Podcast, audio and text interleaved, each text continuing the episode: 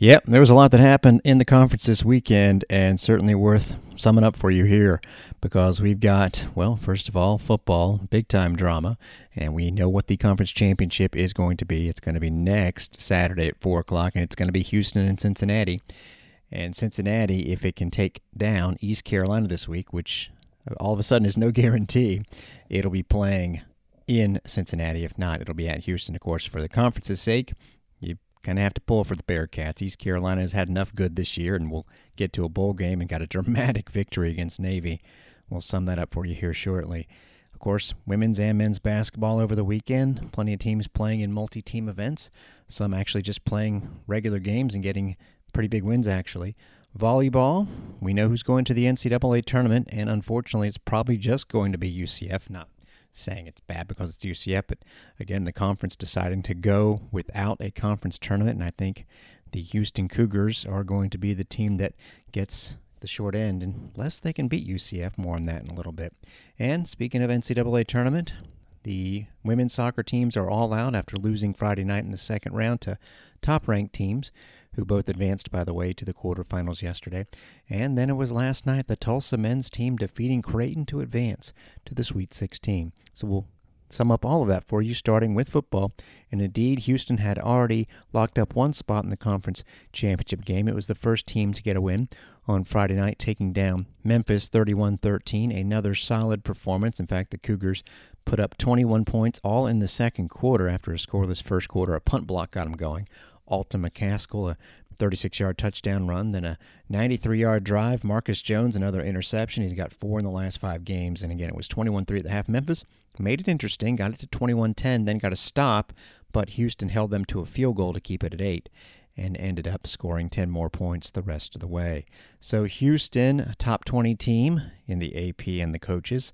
Not according to the College Football Playoff Committee. At least they put them in the top 25 last week. So, that whole hey, Cincinnati is not going to beat any ranked teams down the stretch thing is finally out the window. But Cincinnati, of course, is probably going to be sitting on the outside of the top four tomorrow night. But the good news is they recorded the style points. I hope the committee is impressed.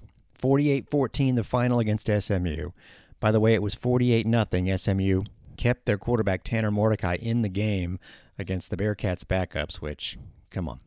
Uh, and he threw for a touchdown pass with about a minute and a half left.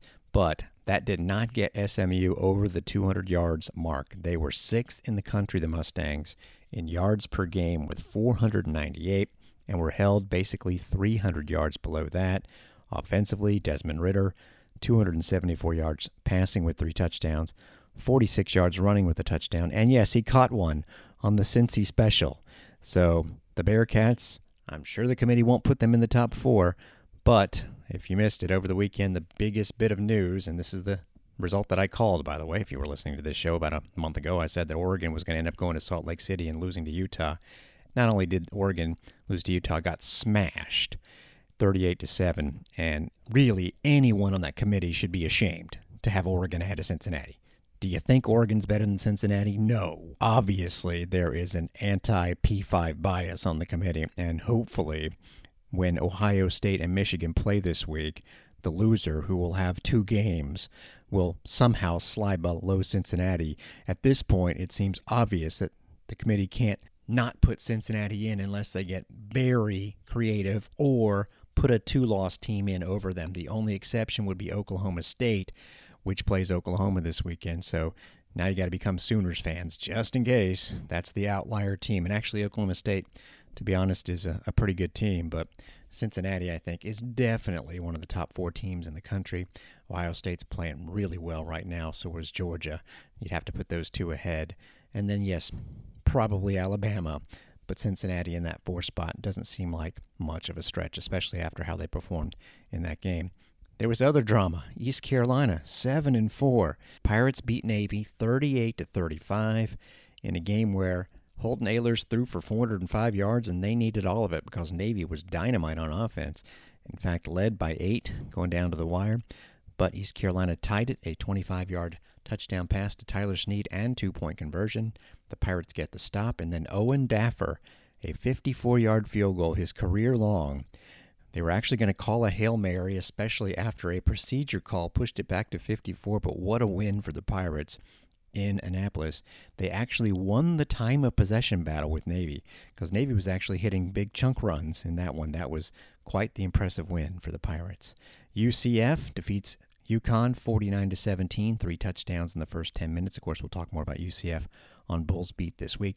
And Tulsa becomes the latest team to roll Temple 44-10. It was 27 nothing at the half of that one. So, this week, Friday, of course, our game at 3:30, same time for Cincinnati at East Carolina, and I got to tell you, that is going to be a wild environment in Greenville. I wouldn't be surprised if you have 50,000 fans there.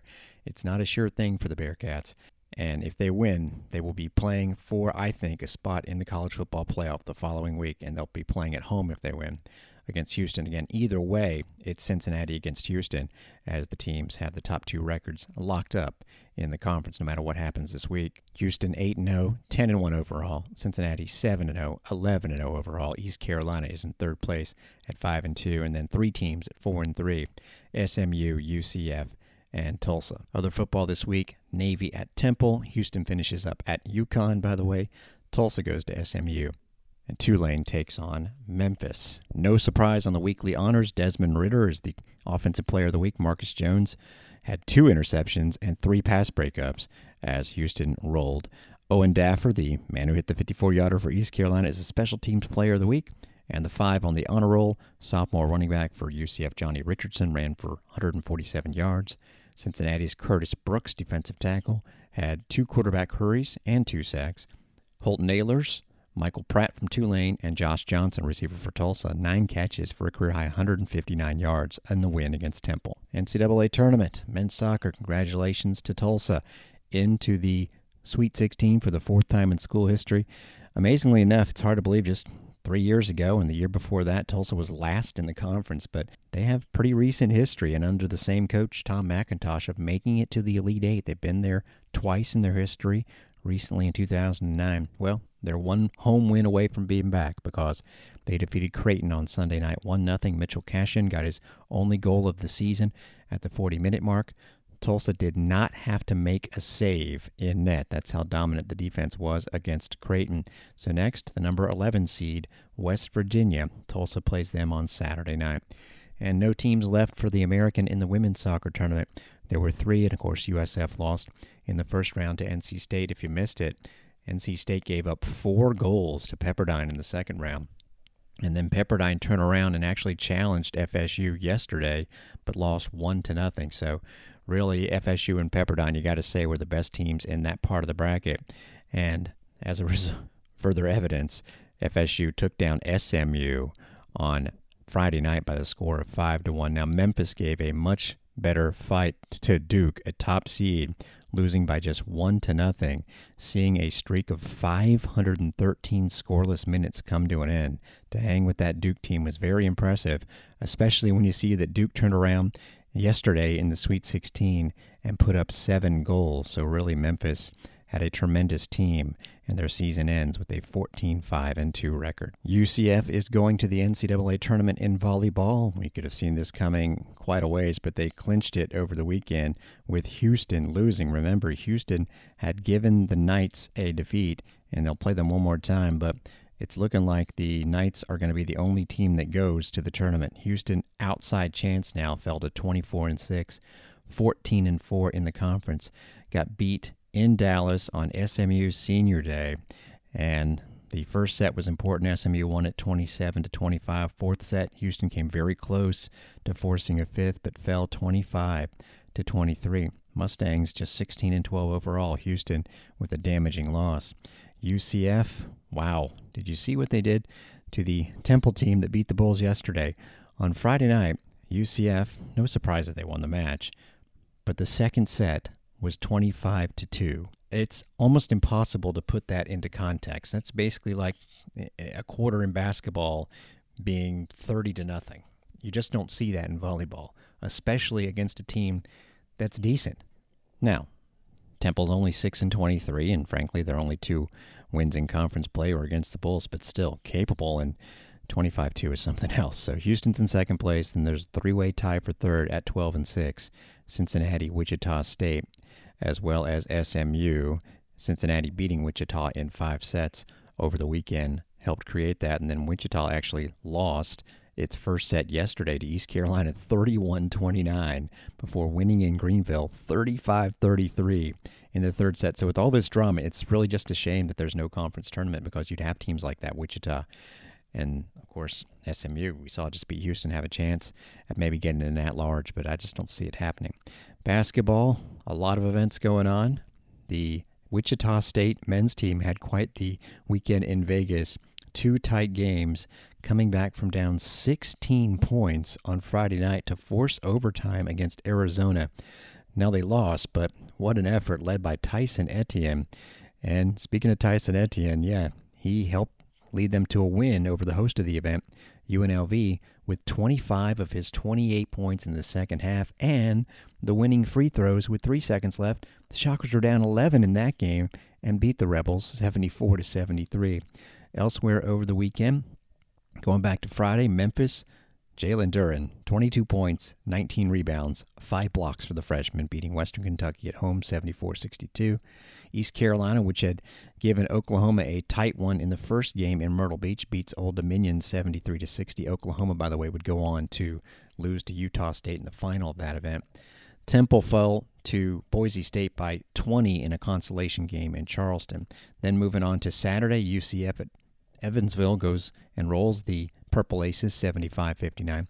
Tulsa playing at an event in Daytona beats Rhode Island 77 71. That's called the Sunshine Slam. Then yesterday in their bracket, basically it was two 14 brackets, Tulsa got beat by Utah 72 to 58.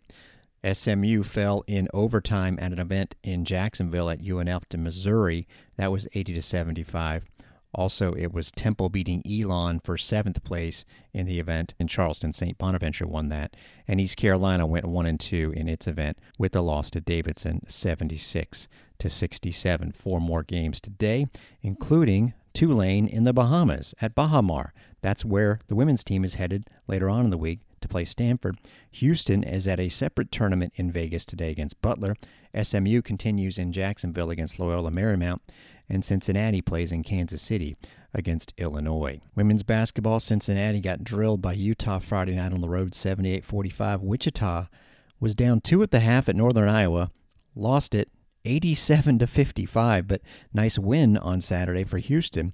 12 threes as it beats New Mexico, which was 3 0, 89 to 60, and Tulane goes to 4 0, rolling South Alabama 86 53. Also wins for Temple over Bucknell and Memphis over FAMU. Yesterday, UCF was down at the half to Belmont at home 18-14, but they shot 68% of the Knights in the second half and won at 57-45 against a good Belmont team. And speaking of good, new coach for Tulsa, Angie Nelp, they're 4-0. They beat rival Oral Roberts 69-55. Finally, East Carolina fell to Wake Forest 73-52. Said there was a lot over the weekend. That sums it all up on the Monday version of Around the American. Thanks for listening. I'm Derek Sharp.